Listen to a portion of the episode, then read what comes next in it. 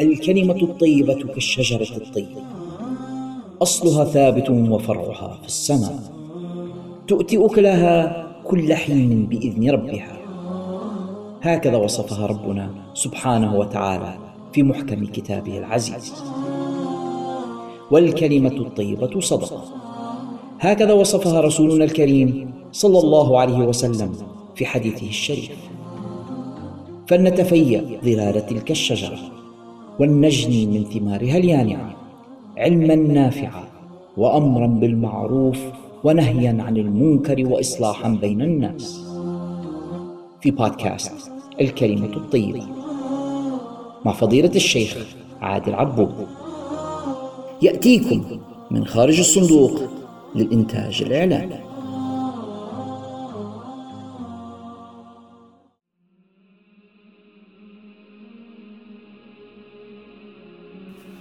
بسم الله الرحمن الرحيم، الحمد لله رب العالمين، والصلاة والسلام على أشرف الأنبياء والمرسلين سيدنا ونبينا محمد وعلى آله وصحبه أجمعين. اللهم افتح علينا حكمتك وانشر علينا رحمتك وأعنا على تقواك وما فيه رضاك يا ذا الجلال والإكرام.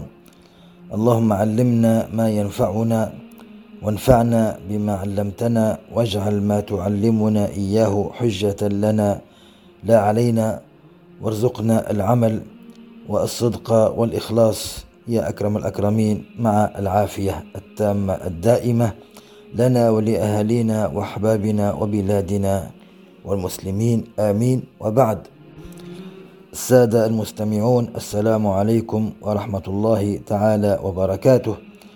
هذه الحلقة 10 من برنامج الكلمة الطيبة، جعلها الله لنا من العلم النافع الذي ننتفع به وننفع به غيرنا، إنه ولي ذلك والقادر عليه. وكما تعودنا، الفقرة الأولى هي في الأحكام الفقهية. في هذه الحلقة نتكلم عن بعض الأخطاء التي تتعلق بعبادة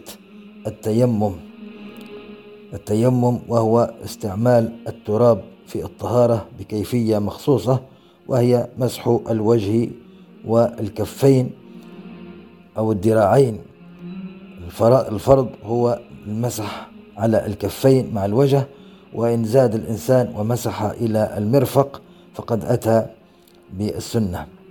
فمن الأخطاء الشائعة في هذا الباب أو في هذه الطهارة أن بعض الناس قد يتحرج من الصلاة بالتيمم، فهو يظن أن التراب لا يقوم مقام الماء، يعتبر أنها كأنها طهارة ناقصة، ومن ثم فقد يؤخر الصلاة إذا لم يكن عنده ماء، أو كان لا يقدر على استعمال الماء لمرض أو عجز أو غيره، فهنا لا ينتقل إلى التيمم أو الطهارة الترابية، بل يؤخر الصلاة حتى يجد الماء أو يستطيع استعمال الماء، وقد يخرج الصلاة عن وقتها الاختياري أو الضروري، وهذا حرام بالإجماع، لأن الحكمة من تشريع التيمم هو عدم التضييق على المكلفين.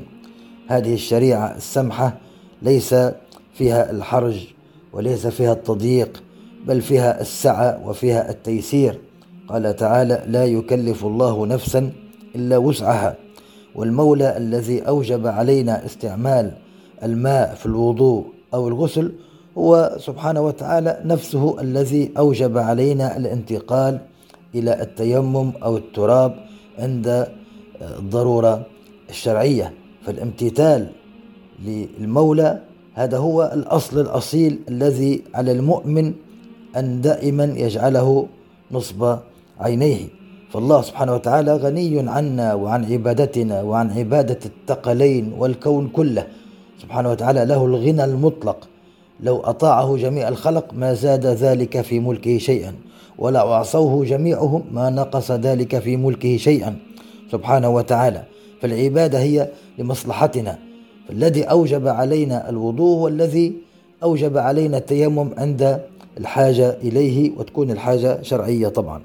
وقد تعرضنا لهذا الأمر في باب الطهارة أن بعض كبار السن عندما يكون مريض أو مثلا قد يكون في المستشفى وقد عمل عملية مثلا وثيابه وجسده ملوث بالدم وبالنجاسة ولا يستطيع الوضوء ولا يستطيع القيام، فهو يترك الصلاة في تلك الفترة الطويلة أو القصيرة بحجة أنه عندما يرجع إلى بيته ويشفى يتطهر ويلبس الثياب النظيفة ويصلي.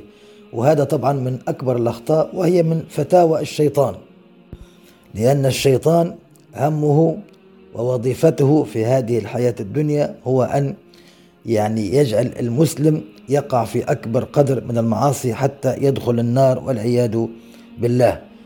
فذكرنا أن واجبنا نحن إذا كان عندنا شخص مريض قريب مثلا أو جار كبير في السن، أب أو أم وهكذا، أو جد أو جدة، فنرشده إلى التيمم، نرشده أيضا إلى أن الصلاة ولو كانت الإنسان ملوثا بالنجاسات ما دام هو في حالة المرض وفي حالة غير متيسرة له التطهر فصلاته صحيحة، بل هي أفضل من صلاة الأصحاء الذين هم على طهارة كاملة، لأنه في بلاء ومع هذا فهو يصلي ويتوجه إلى الله، وهو في أمس الحاجة إلى التوجه إلى الله حتى يشفيه وحتى يكشف عنه ما به. ولو مات الشخص في تلك الحالة فقد مات وهو غير تارك للصلاة، وهذه من أكبر النعم التي يجدها أمامه.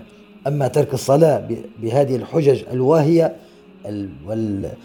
كما يقولون الفتاوى الشيطانية فهي لعوبة وضحكة للشيطان، فلا تجعله يضحك عليك أخي المسلم. قال تعالى: وما جعل عليكم في الدين من حرج. ليس هناك في الدين حرج ولا مشقة حيث أن الإنسان لا يستطيعها. طبعا التكاليف كلها فيها المشقة، ولكن المشقة التي لا تنفك عنها هذه مشقة فيها أجر وتواب ويستطيعها الإنسان. هي الحياة كلها فيها مشقة، حتى المتع واللذائذ فيها مشقة، ولكن المشقة المرفوعة عن الأمة والحرج هي المشقة الزائدة عن الحد التي فيها ضرر بالإنسان، قد تتلف بها نفسه أو يفقد بها عضو من أعضائه أو حاسة من حواسه. فهذه التي يكون معها الرخصة ويكون معها التيسير. وقد ثبت عن سيدنا عمران بن حسين الصحابي الجليل رضي الله عنه أن رسول الله صلى الله عليه وسلم رأى رجلا معتزلا لم يصلي في القوم، فقال صلى الله عليه وسلم: يا فلان، ما منعك أن تصلي في القوم؟ فقال: يا رسول الله، أصابتني جنابة ولا ماء. فقال: عليك بالصعيد فإنه يكفيك. أخرجه الإمام البخاري في صحيحه وغيره من أئمة السنة. وهنا أمره النبي صلى الله عليه وسلم بالصعيد، وهو كما ذكرنا ما صعد على وجه الأرض من جنسها وهو طاهر كالتراب وكالصخور وهكذا، حيث يكون من جنس الأرض كالتراب مثلا، ذلك الأحجار مثلا حجرة الصوان. ولكن نأخذ بالنا لا تكون تلك الحجرة لا تكون ملوثة مثلا من الخارج بطلاء أو غيره، تكون على طبيعتها. الإنسان دائما يحتفظ في بيته بحجر معه من طبيعة الأرض وهكذا، إذا احتاج إليه لم يكن هناك ماء مثلا أو استيقظ قبيل شروق الشمس بلحظات ولا يستطيع أن يتوضأ أو أن يغتسل إذا كانت عليه جنابة، فهنا يجوز له الانتقال إلى التيمم، ما يخدش التيمم حتى تواني، ثم يدرك الصلاة في وقتها. وهذه مما أجازه العلماء خاصة في المدرسة الفقهية المالكية، يجوز للإنسان أن يصلي بالتيمم إذا خاف خروج وقت الصلاة، وهذه تحدث كثيرا في صلاة الصبح. قد يستيقظ الإنسان قبيل الشروق بدقائق دقيقتين أو ثلاثة مثلا، فهنا حتى لو يتوضأ لا يستطيع، حتى لو أتى بالفرائض. طبعا المفروض على الإنسان إذا كان لازال وقت قليل جدا على خروج وقت الصلاة فهنا عليه أن يأتي بالفرائض فقط، لا يأتي بالسنن. فمثلا إذا كان يريد الوضوء يبدأ مباشرة بغسل وجهه، لأن هذا أول فرض، ويغسله مرة واحدة هم يستوعبه بالماء، ويغسل يديه المرفقين مرة مع استيعابهما بالماء، لا يأتي ب3 مرات لأن هذه المرة الثانية والثالثة مستحب كما ذكرنا. ثم يمسح رأسه، ثم يغسل رجليه بسرعة قدميه، وعلى طول يعني حتى إقامة الصلاة يتركها لأنها سنة، ويكبر تكبيرة الإحرام ويقرأ الفاتحة وإن كان الوقت ضيق جدا حتى السورة لا يقرأها، ثم يركع ويأتي بتسبيحة واحدة في الركوع، ثم يرفع من الركوع، ثم يسجد ويأتي بتسبيحة، ثم يرفع، ثم يسجد المرة الثانية ويأتي بتسبيحة، ثم يرفع. فإذا أدرك ركعة كاملة بسجدتيها قبل أن تطلع الشمس فقد أدرك الصلاة كما جاء في الحديث، وإذا أدرك أيضا ركعة كاملة قبل أن تغرب الشمس فقد أدرك صلاة العصر. ولهذا قلنا أنه يأتي بالفرائض فقط ولا يأتي بالسنن لكي يدرك الصلاة في وقتها.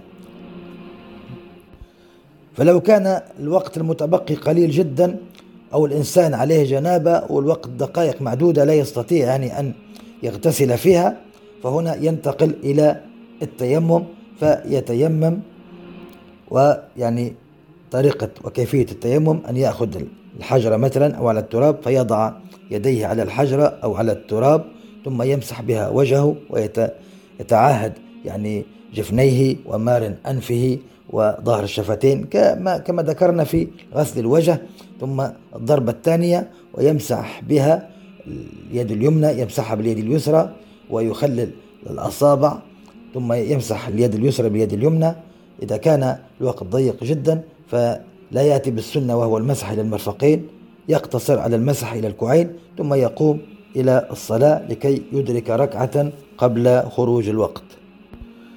وأيضا هناك بعض الناس إذا حصل له مانع من استخدام الماء، مثلا عنده مرض أو خاف زيادة ذلك المرض أو تأخر الشفاء أو غيره، فلا ينتقل إلى التيمم كما هي الرخصة، ولكن يأتي بالماء، يعني يستعمل الماء مع أن في مضرة عليه، وهذا أيضا مخالف ليسر الدين ومخالف لحكمة التشريع.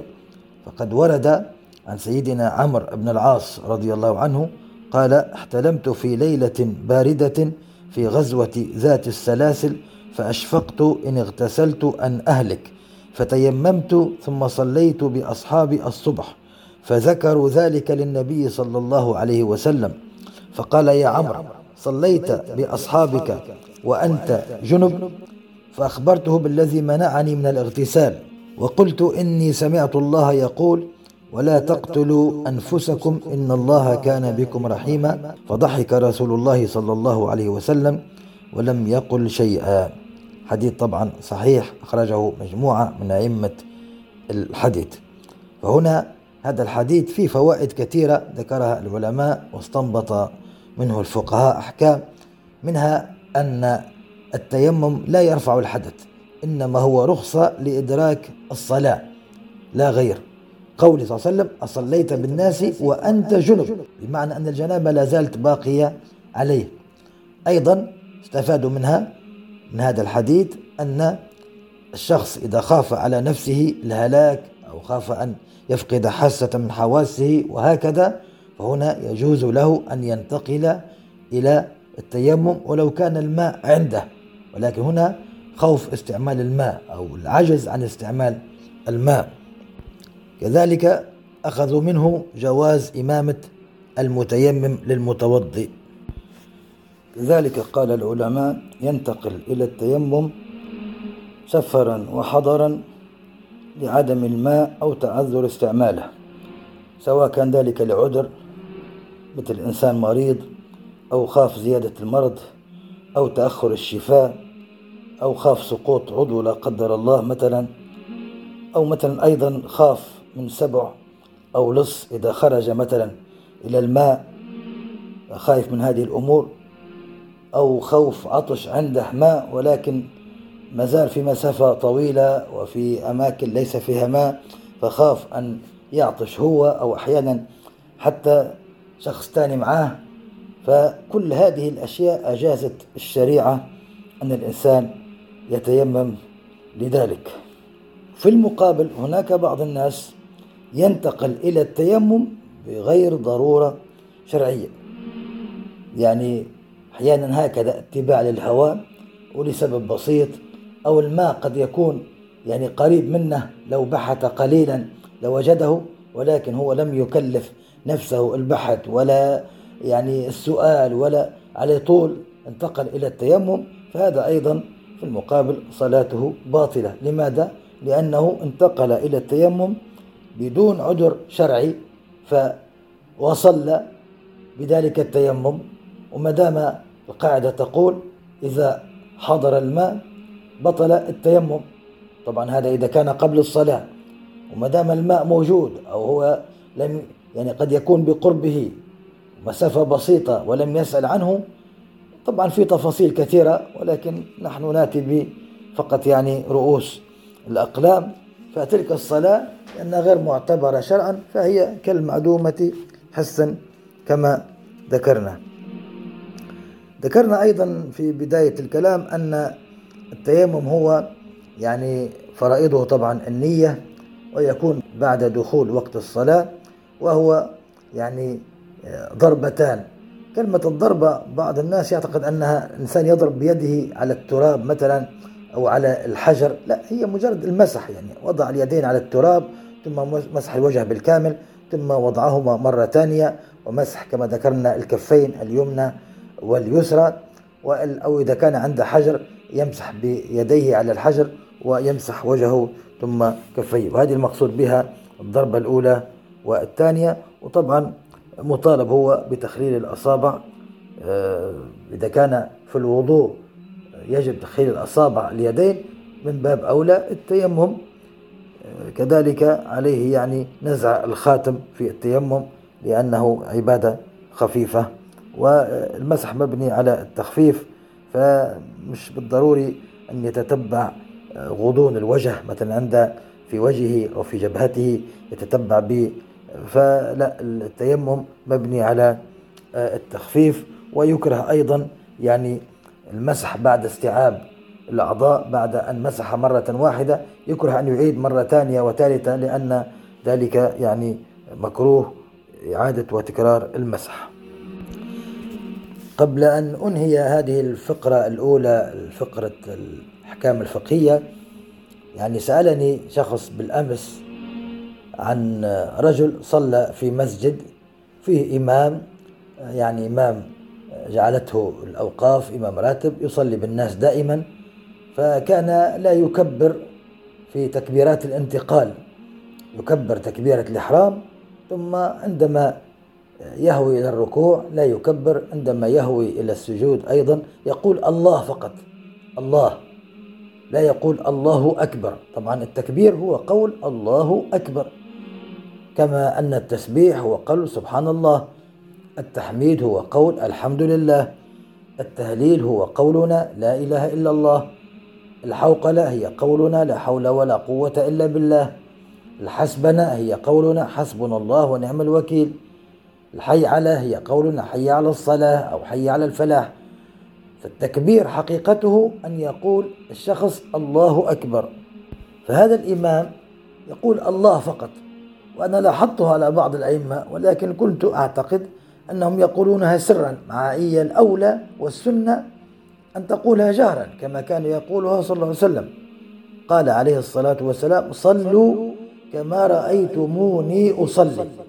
فالإمام أو الذي يصلي وحده أو المأموم ده يقولون الله أكبر في جميع الانتقالات، من القيام إلى الركوع، ومن السجدة الأولى إلى السجدة الثانية، وهكذا. فقط في يعني من الركوع إلى الرفع يقول سمع الله لمن حمده، والمأموم يقول ربنا ولك الحمد، والذي يصلي وحده يجمع بينهما، يرفع فيقول سمع الله لمن حمده ربنا ولك الحمد. وبالنسبة للجهر والسر، الإمام يجهر بالتكبير تكبيرات الانتقال لكي يسمع المأمومين، أما المأموم والذي يصلي وحده السنة في حقه هي الإصرار. فهذا المصلي تكلم مع الإمام قال له يعني لا لم أسمعك تكبر، فكنت تقول الله فقط يعني. فكان المتوقع أن يرد عليه يقول له كنت أقول أكبر يعني سرا الله أكبر، أنت لم تسمعها، لكن اتضح أنه لم يكن يقولها نهائيا. وهذا يعني شيء يعني عجيب، يعني إمام يصلي بالناس في مسجد عينته الأوقاف، ومع هذا لا يعرف أن التكبيرات الانتقال حتى الصغير الطفل يعرفها.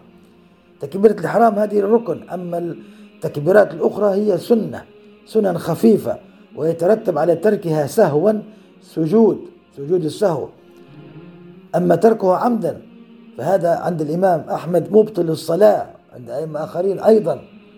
وتركه للسنة، لماذا تترك السنة إذا كان استخفافا بها والعياذ بالله قد تؤدي إلى سوء الخاتمة؟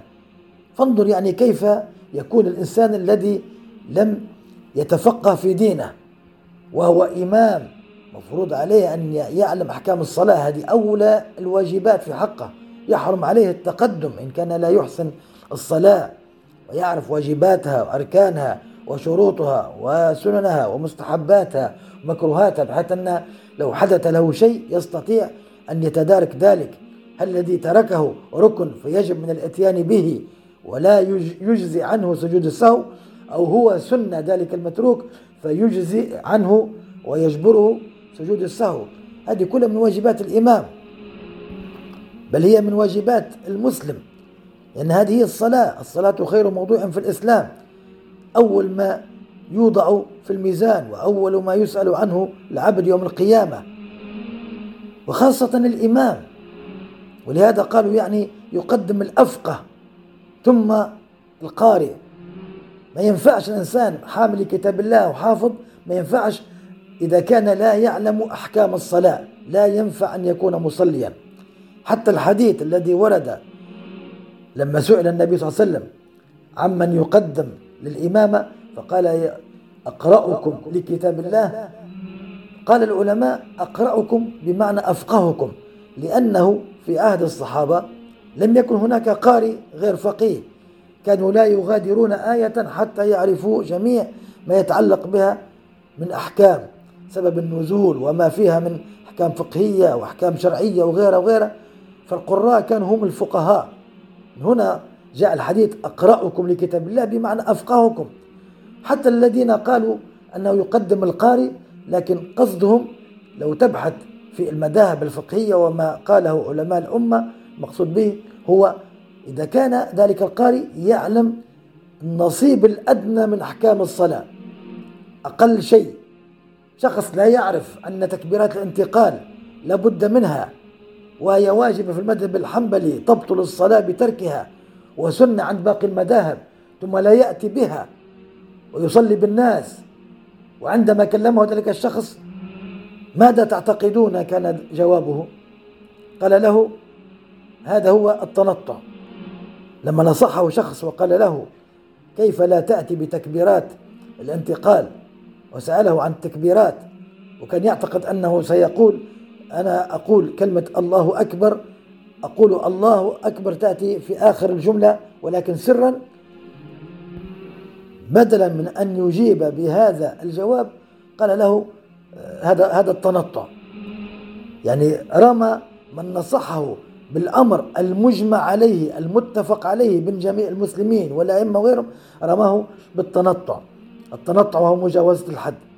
انظر كيف هذا الجهل المركب، جهل ومركب، ليس بجهل بسيط. شخص يعني عامي تلقى جهل بسيط تنصحه يقبل منك، خاصة الأمور هذه التي يعلمها كل أحد، لكن هذا جهل مركب، هو جهل ويجهل أنه جهل، بل بالعكس يرمي غيره بالجهل وبالتنطع، هكذا زورا وبهتانا، ولا حول ولا قوة إلا بالله. فهذه فائدة يا إخواننا يعني دروس الفقه. كثير من الناس عزفوا عن الفقه وملوا منه، ويعتقدوا أنهم، وأحيانا تجدهم يعني صلاتهم باطلة وطهارتهم باطلة، ولا عذر لهم في ذلك، لأنهم يعيشون في بلاد المسلمين في المساجد بين المشايخ والعلماء. فيجب على الإنسان أن يحرص على على صلاته رأس المال، ولا يكون هكذا. من هانت عليه صلاته قد هان عليه ربه كما قال السلف الصالح. لهذا يعني ذكرت هذه المسألة حتى نتنبه لهذا الخلل الموجود فينا، وهدانا الله جميعا لما فيه الخير والصلاح.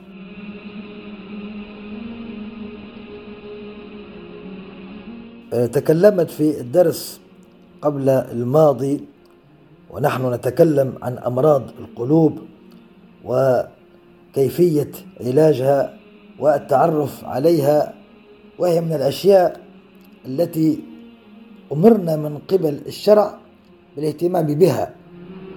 يعني آيات كثيرة وأحاديث كثيرة تتكلم عن هذه المواضيع وتصف المرض وتصف العلاج وتنبه إليه. يكفينا منها قوله تعالى: قد أفلح من زكاها وقد خاب من دساها، وهي النفس. تزكية النفس هي تطهيرها من هذه الأمراض: من مرض الحسد، من مرض الحقد، من مرض سوء الظن، من مرض الكبر، العجب، الرياء، التعالي على الناس، حب المكانة والمنزلة عند الناس. كل هذه أمراض والعياذ بالله يعني تأتي بالنفاق وغيره، وتطمس القلب وتعمي عين القلب. وتكلمنا في الدرس قبل الماضي عن مرض الكبر، وذكرنا ما جاء فيه، منها قوله تعالى: إنه لا يحب المستكبرين، وقوله صلى الله عليه وسلم في الحديث الصحيح: لا يدخل الجنة من كان في قلبه مثقال ذرة من كبر. يعني مثقال ذرة تمنع الإنسان من دخول الجنة. كيف يعني إنسان أن يتهاون ويستهين بهذا المرض العظيم، كما قال تعالى: سبونه هين وهو عند الله عظيم. واستكمالا لما بدأناه، فقال العلماء أن الكبر على درجات، منه أن يكون مستقرا في القلب، يعني الإنسان يرى نفسه خيرا من غيره ولكنه يظهر التواضع، ولكن هو في قلبه يحس أنه أفضل من غيره. هذا يجب عليه علاج نفسه، وينظر إلى نفسه وحقارة النفس الإنسانية بصفة عامة، حاشا الأنبياء والمرسلين وحاشا الأولياء والصالحين. وسنتكلم عن العلاج. الدرجة أيضا الثانية هي أنه يظهر بأفعاله تكبر، يترفع في المجالس، يحب التقدم على أقرانه، ينكر على من يقصر في حقه وهكذا، ويحب أن الناس تقدمه، ويحب التصدر في المجالس، ودائما يحب ذلك. الدرجة الثالثة أن يظهر الكبر بلسانه. الدرجة الأولى الكبر موجود في قلبه، الثانية يظهر على أفعاله، الثالثة يصرح به هكذا، يدعي ويفتخر ويزكي نفسه ويحكي أشياء في معرض المفاخرة لغيره، ويتكبر بنسبه، أو يتكبر مثلا بعلمه أو بجماله، خاصة بين النساء الجمال وهكذا. وهذا والعياذ بالله أيضا من درجات الكبر. قال ابن عباس: يقول الرجل للرجل: أنا أكرم منك، وليس أحد أكرم من أحد إلا بالتقوى. قال تعالى: إن أكرمكم عند الله أتقاكم. ومن يعلم أنه هو أكرم من غيره. التقوى تمنع الإنسان عن الكبر، مدام قال أنا أكرم وأنا أفضل وأنا أتقى، فهو بعيد عن هذا، لأنه التقوى من شروطها عدم التزكية. قال تعالى: ولا تزكوا أنفسكم بل الله يزكي من يشاء. فبال الإنسان يقول أنا أكرم منك وأفضل منك وما أدراك. كذلك كما ذكرنا التكبر بالمال والجمال والقوة وكثرة الأتباع، كل هذه يعني من علامات ومن أنواع الكبر. ومن خصال المتكبر أيضا التي ذكرها العلماء أن يحب قيام الناس له، يحب أن يقوموا الناس له وأن يعظموه وأن يعني يعطوه الصدارة في المجلس. قال صلى الله عليه وسلم: من أحب أن يتمثل له الرجال قياما فليتبوأ مقعده من النار. وعيد شديد. العلماء قالوا الإنسان يقعد جالس والناس قائمين حواليه وهو يعني فرح بهذه الحالة، فهذا الذي ذكر في الحديث. أما قيام الإنسان لشخص دخل عليه، فإذا كان ذلك الشخص الذي دخل مثلا من الوالدين أو مثلا إمام عادل مثلا من العلماء أو غيره، فالقيام له وتعظيمه واحترامه لا بأس بذلك. فهنا يرجع الإثم للشخص نفسه الذي قام الناس له، هل هو يحب ذلك أو لا يحب ذلك. ولهذا كان الصحابة رضي الله عنهم كما قال سيدنا أنس: لم يكن شخص أحب إلينا من رسول الله صلى الله عليه وسلم، وكانوا، يقصد الصحابة، إذا رأوه لم يقوموا لما يعلمون من كراهته لذلك. أخرجه البخاري. الصحابة كانوا يتمنوا أن يقوموا من محبتهم العظيمة وإجلالهم لرسول الله، ولكن لأنهم يعلمون أنه يكره ذلك فكانوا لا يقومون. قال العلماء الأمر متوقف على الشخص الداخل نفسه. هو إذا كان يحب أن يقوم له الناس فقد باء بالإثم.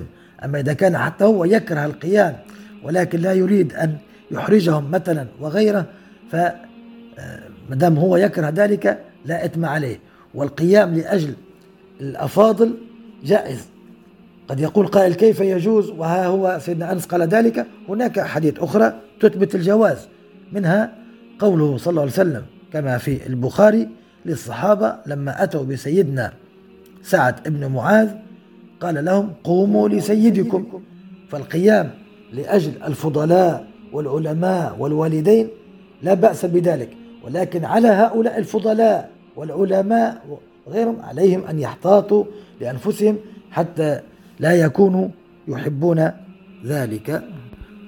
ومن علامات التكبر أن المتكبر لا يحب من جلوس أحد إلى جانبه، خاصة من العامة أو من الفقراء وهكذا، يستنكف من ذلك، لا يحب ذلك.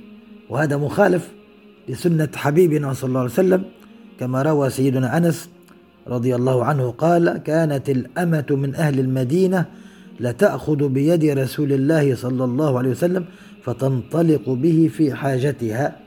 تأتيه الأمة، هي ليست الحرة، والطفلة الصغيرة تأخذ بيدها، تريد منها حاجة، تريد أن يذهب معها إلى مكان أو يشفع لها أو غيره، فيذهب معها صلى الله عليه وسلم لأي مكان تريد.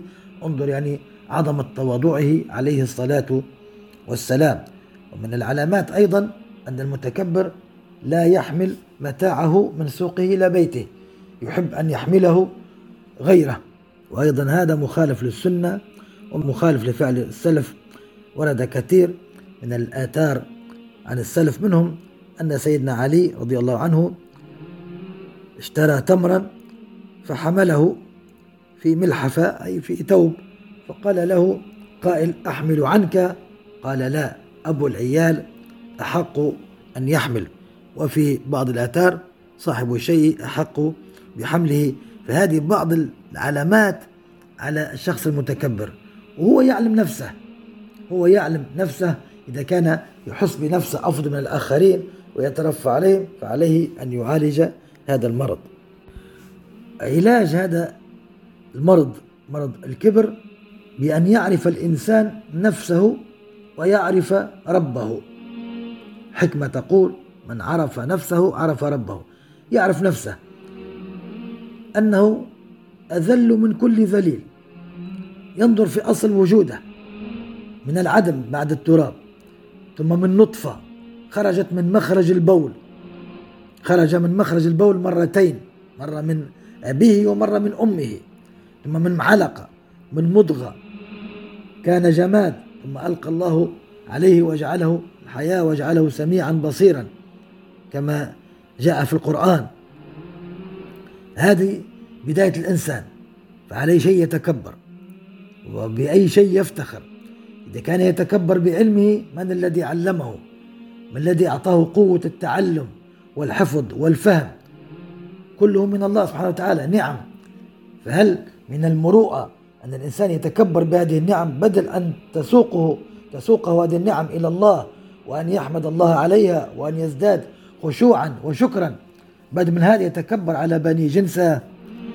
كذلك هو نفسه لما يتطلع إلى جسده، يعني أبسط مرض قد يرديه، يريد أن يتذكر الشيء فينساه، حتى في اللدائد، يعني شيء فيه لدة وقد يكون سبب في هلاكه، يعني ولا يأمن أن تسلب حياته ضغطه. وآخر الأمر ماذا يكون يعني جيفة قدرة، كما قال ذلك الرجل لذلك المتكبر لما قاله ألا تعرفني؟ قال نعم أعرفك، بدايتك نطفة مذرة ونهايتك جيفة قذرة، وأنت بينهما تحمل العذرة. العذرة هي الغائط. فآخر المطاف يعني يصير جيفة منتنة تبلى أعضاؤه ويأكل الدود أجزاءه ويعود ترابا كما كان. فلما التكبر وبما التكبر؟ وسيأتي عليه يوم القيامة يرى أرضا مبدلة وسماء منشقة ونجوما منكدرة وأحوالا مظلمة وجحيما تزفر وصحائف تنشر، ويقال له اقرأ كتابك كفى بنفسك اليوم عليك حسيبا. يقول وما كتابي؟ يقال كان قد وكل بك في حياتك التي كنت تفرح بها وتتكبر بنعيمها، كان هناك ملكان يحصيان ما تنطق به وتعمل من قليل وكثير وقيام وقعود وأكل وشرب، وقد نسيت ذلك وحصاه الله تعالى، فهلم إلى الحساب عليه وأعد جواب له، وإلا فأنت تساق إلى النار. بالله عليكم يا أخوانا، لو تدبرنا كلنا من هذه حاله يتكبر إذا صار إلى النار، اللهم عافنا وإياكم. البهائم أحسن حالا منه. لماذا؟ لأن البهائم ستكون تراب، كونوا ترابا، وهو سيساق إلى العذاب الذي لا طاقة لأحد به. هذه معرفة النفس التي كما ذكرها الإمام الحسن البصري أن الإنسان كثير العلل طويل الأمل مجهول الأجل، تنتنه عرقة وتقلقه بقة وتقتله شرقة، لا يملك لنفسه فضلا عن غيره موتا ولا حياة ولا نشورا ولا ضرا ولا نفعا. فبما ولما التكبر. أما معرفة الرب سبحانه وتعالى فيكفي الإنسان أن ينظر في آثار قدرته وعجائب صنعته، فتلوح له العظمة وتظهر له المعرفة، وهنا يعرف نفسه بالذل ويعرف ربه بالقدرة والعظمة، فيذل لربه وتنمحي آثار الكبر من قلبه. أما العلاج العملي فعلى الإنسان الذي يشعر بالمرض في نفسه وغيره، كلنا جميعا علينا التواضع بالفعل لله تعالى ولعباده، بالمواظبة على استعمال أخلاق المتواضعين.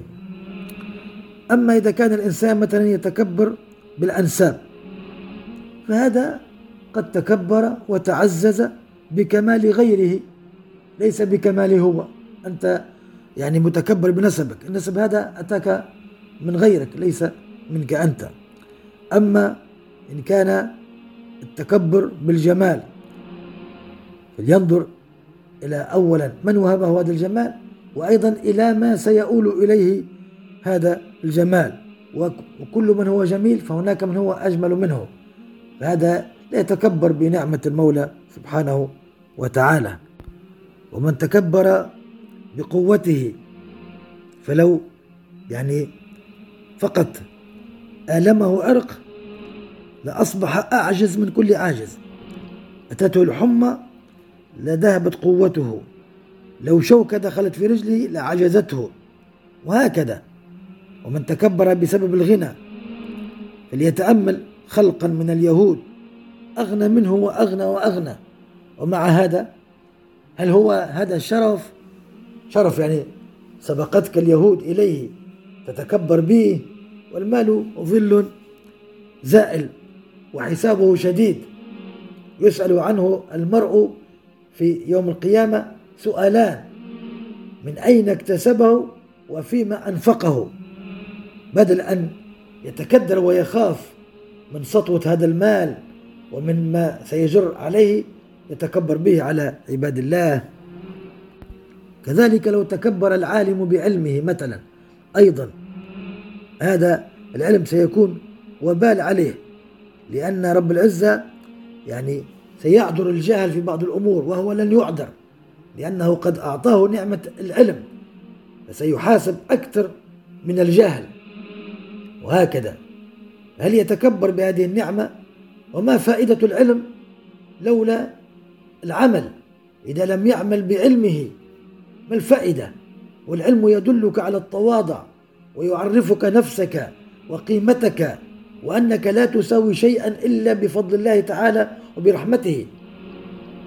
فإذا كان العكس أصبح العلم هنا سلاح مهلك لذلك الشخص والعياذ بالله.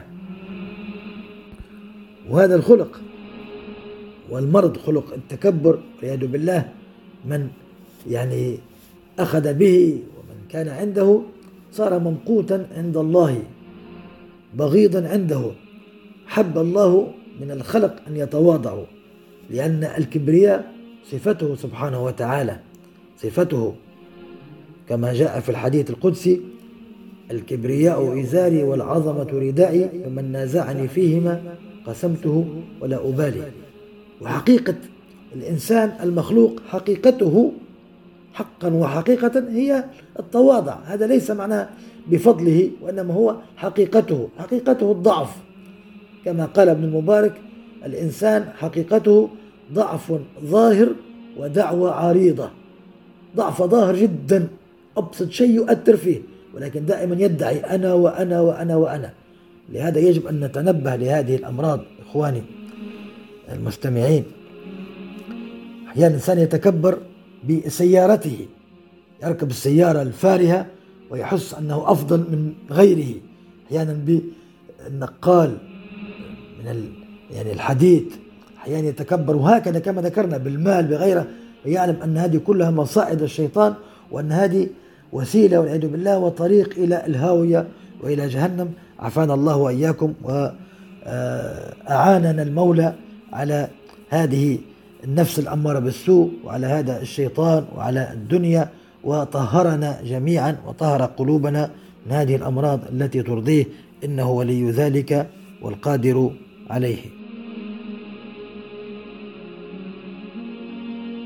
في الفقرة الثالثة من البرنامج وهي فقرة السيرة العطرة والشمائل الحميدة والخصال المجيدة للحبيب الأكرم صلى الله عليه وسلم، ذكرنا يعني أن من كيفية التعلم أو تعلم حب رسول الله صلى الله عليه وسلم بأمور منها الدعاء ومنها التعرف.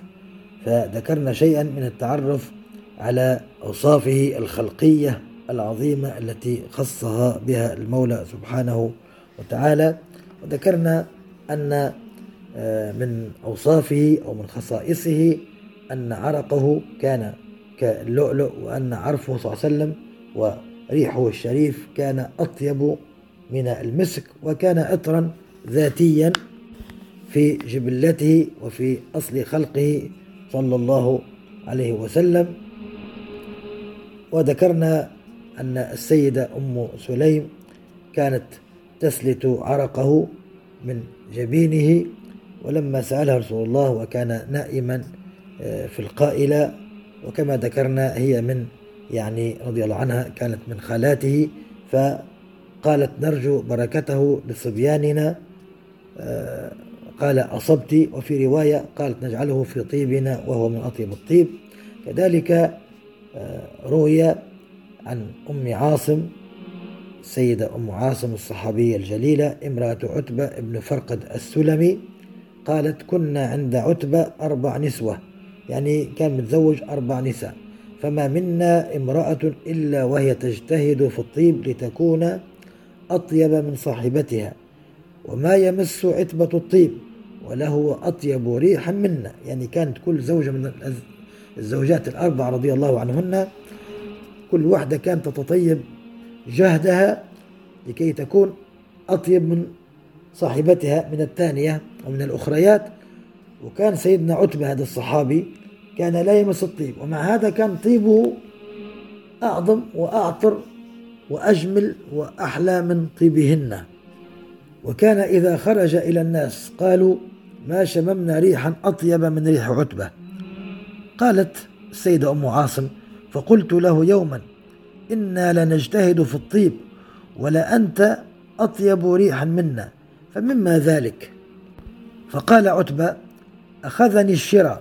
الشرى نوع من الحساسية، مرض الجلد أتعبه، قال على عهد رسول الله صلى الله عليه وسلم، فأتيته فشكوت ذلك إليه فأمرني أن أتجرد، بمعنى يخلع ثياب التي على ظهره، فتجردت عن ثوبي وقعدت بين يديه، فنفث رسول الله صلى الله عليه وسلم في يده ثم مسح ظهري وبطني بيده، فعبق بي هذا الطيب من يومئذ.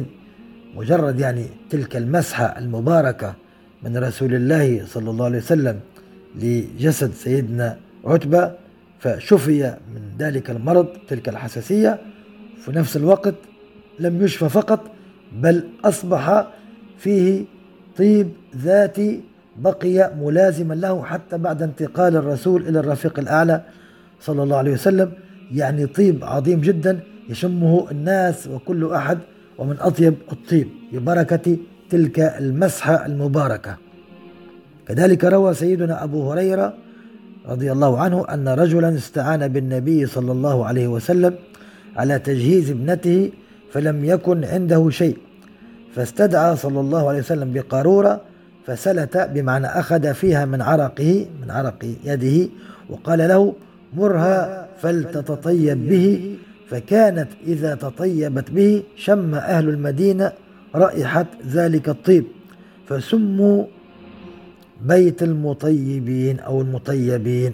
خرجه الإمام أحمد في مسنده. يعني تطيبت تلك الفتاة التي ستتزوج بعرق النبي صلى الله عليه وسلم، فأصبح يعني البيت بكامله يعني طيب في طيب صلى الله عليه وسلم. وعن وائل بن حجر أن النبي صلى الله عليه وسلم أتي بدلو ماء فشرب منه ثم مج في الدلو ثم في البئر ففاح منه مثل ريح المسك.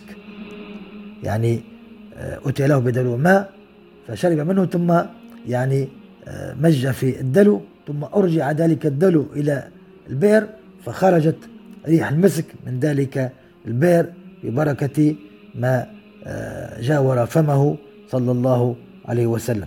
كذلك من خصائص ريقه الشريف أنه شفاء العليل. بصق في عين سيدنا علي فبرئت من الرمد كما هو معلوم في غزوة خيبر.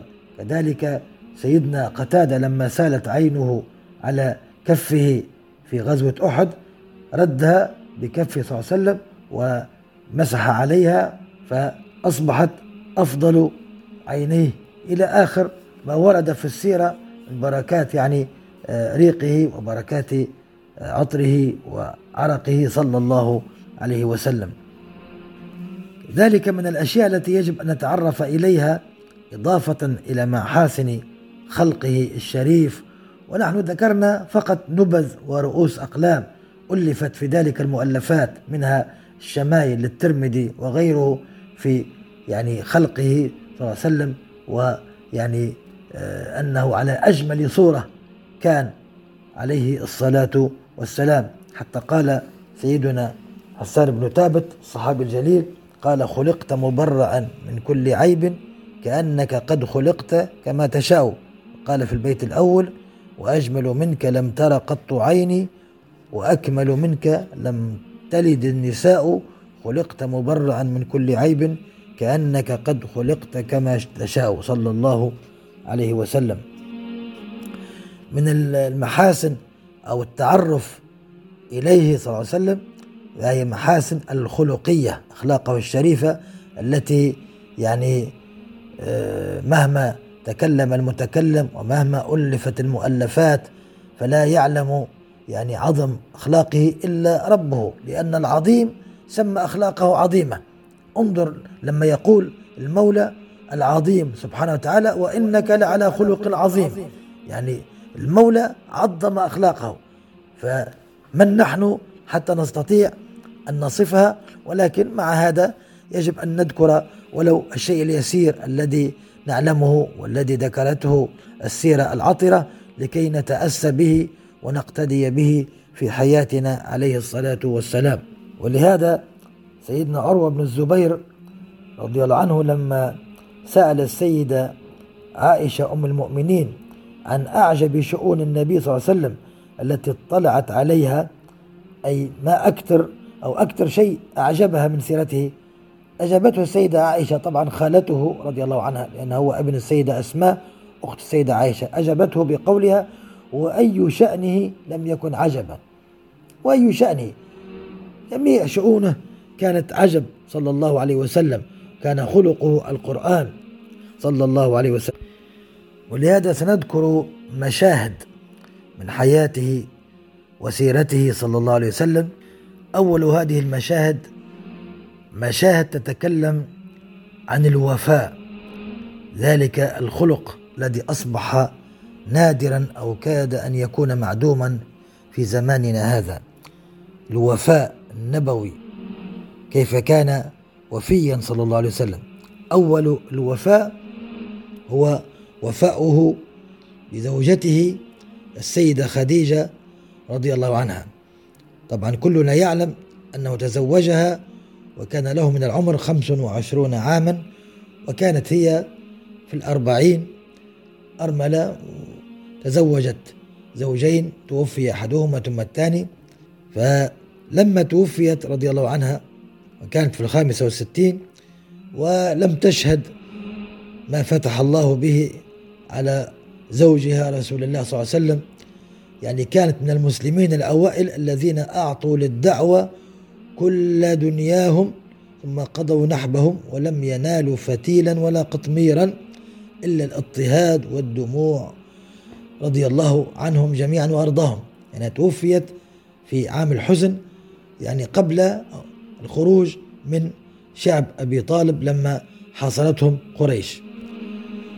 تزوج النبي صلى الله عليه وسلم بعدها النساء، وطبعا السيدة عائشة كانت أحب النساء إليه، ابنة صاحبة سيدنا بكر الصديق، وكانت شابة وكانت جميلة وبكر، ولم يتزوج رسول الله بكرا غيرها، ذكية أديبة تحفظ أشعار العرب، وأعظم شيء أنها كانت ابنة أحب أصحابه إليه كما ذكرنا سيدنا بكر الصديق. وبالرغم من ذلك كله لم ينسى رسول الله زوجته الأولى السيدة خديجة التي كانت كبيرة في السن وغيرها، ولم ينسها أبدا صلى الله عليه وسلم. لم ينسى أنها آمنت به وقد كذبه الناس وواسته بمالها إذ حرمه الناس، كانت نعمة المعين له رضي الله عنها وأرضاها. تقول السيدة عائشة كما أخرج البخاري في صحيحه: ما غرت على أحد من نساء النبي ما غرت على خديجة وما رأيتها، ولكن كان النبي صلى الله عليه وسلم يكثر ذكرها، وكان إذا ذبح الشاة فيقول أرسلوا بها إلى أصدقاء خديجة، فربما قلت له كأنه لم يكن في الدنيا إلا خديجة، من باب الغير هذا، ومن باب غيرة النساء، وحق لها أن تغار على الحبيب الأكرم صلى الله عليه وسلم. فيقول صلى الله عليه وسلم إنها كانت وكانت، ويذكر فضائلها رضي الله عنها وأرضاها. وأيضا تقول السيدة عائشة: استأذنت هالة بنت خويلد أخت السيدة خديجة، استأذنت على رسول الله صلى الله عليه وسلم فتذكر استئذان خديجة فارتاح وقال اللهم هاله. لما سمع صوتها يعني تذكر سيدة خديجة فبش وهش وقال اللهم هاله، أي تكون هذه هاله رضي الله عنها عن السيدة خديجة. قالت السيدة عائشة فغرت فقلت ما تذكر من عجوز من عجائز قريش هلكت في الدهر قد أبدلك الله خيرا منها. فغضب صلى الله عليه وسلم وقال ما أبدلني الله خيرا منها، قد آمنت بي إذ كفر الناس، وصدقتني إذ كذبني الناس، وواستني بمالها إذ حرمني الناس، ورزقني الله عز وجل ولدها إذ حرمني أولاد النساء. متفق عليه. انظر إلى هذا الوفاء الذي ليس له مثيل، يعني امرأة كبيرة في السن وتوفيت وهي التي تشرفت بالإسلام وهي تتشرفت بالنبي صلى الله عليه وسلم، ولكن مع هذا رسول الله أبدا لا ينسى من أحسن إليه ولو بشيء بسيط، فكيف بهذه المرأة العظيمة التي اختارها الله أن تكون أول أزواجه صلى الله عليه وسلم، والتي بشرها سيدنا جبريل من قبل المولى بأن لها بيت في الجنة من قصب لا نصب فيه ولا صخب. السيدة العظيمة السيدة خديجة رضي الله عنها. انظر إلى هذا الوفاء، حتى أنه ذات مرة لما أسر أبو العاص زوج السيدة زينب بنت رسول الله صلى الله عليه وسلم، لما أسر في غزوة بدر وطلبوا الفداء عن جميع الأسرى، أرسلت زوجته السيدة زينب وكانت لا تزال في ذمته، كانت في مكة ولم ينزل بعد تحريم الزواج بكافر أو البقاء في ذمة كافر، لم ينزل ذلك الحكم بعد. ثم بعد ذلك بسنوات أرجعها رسول الله إليه بعد أن أسلم سيدنا أبو العاص. لكن في هذه الغزوة لما أسر أبو العاص أرسلت زوجته السيدة زينب بنت النبي صلى الله عليه وسلم، أرسلت بصرة تفتدي بها زوجها، فلما فتح النبي صلى الله عليه وسلم تلك الصرة وقعت عيناه على قلادة كانت فيها، فما إن رآها حتى غرورقت عيناه وهاجته الذكريات وأخذته رقة شديدة لا يستطيع أن يخفيها. لماذا؟ إن تلك القلادة كانت قلادة خديجة أهدتها لابنتها سيدة زينب ليلة عرسها، فلما رأى القلادة تذكر زوجته سيدتنا خديجة، فساد الصمت بين الصحابة أمام هذا المشهد العاطفي المؤثر، حتى سمعوه صلى الله عليه وسلم يقول إن رأيتم أن تطلقوا لها أسيرها وترد عليها قلادتها فافعلوا. انظر رسول الله هكذا بصيغة الالتماس للصحابة، مع أنهم لو قال لهم افعلوا لكان واجبا عليهم فعله، لا يمكن التأخر، وهم أيضا من محبتهم لا يمكن التأخر سواء من باب الوجوب أو من باب المحبة، ولكن دائما صلى الله عليه وسلم هكذا معاملته وهكذا أخلاقه التي ليس لها نظير. إن رأيتم أن تطلقوا لها أسيرها وتردوا عليها قلادتها فافعلوا. قالوا نعم يا رسول الله نفعل، فردوا إليها الفداء وأطلقوا زوجها. فأي وفاء هذا، وأي رقة، وأي حنان، وأي رحمة في هذا القلب العظيم الذي ليس مثله قلب في الكون كله، قلب الحبيب صلى الله عليه وسلم الذي اطلع الله على القلوب فلم يجد قلبا أعظم ولا أرحم ولا أكبر من قلبه صلى الله عليه وسلم. إذا قارنا، وإن كان ليس هناك وجه أبدا للمقارنة، مثلا أحد الملوك لو يعني يتزوجون النساء بغير حساب وكل النساء تتشرف بالزواج منهم ولو لساعة واحدة، وكلما غيروا من النساء ليس هناك من يلومهم.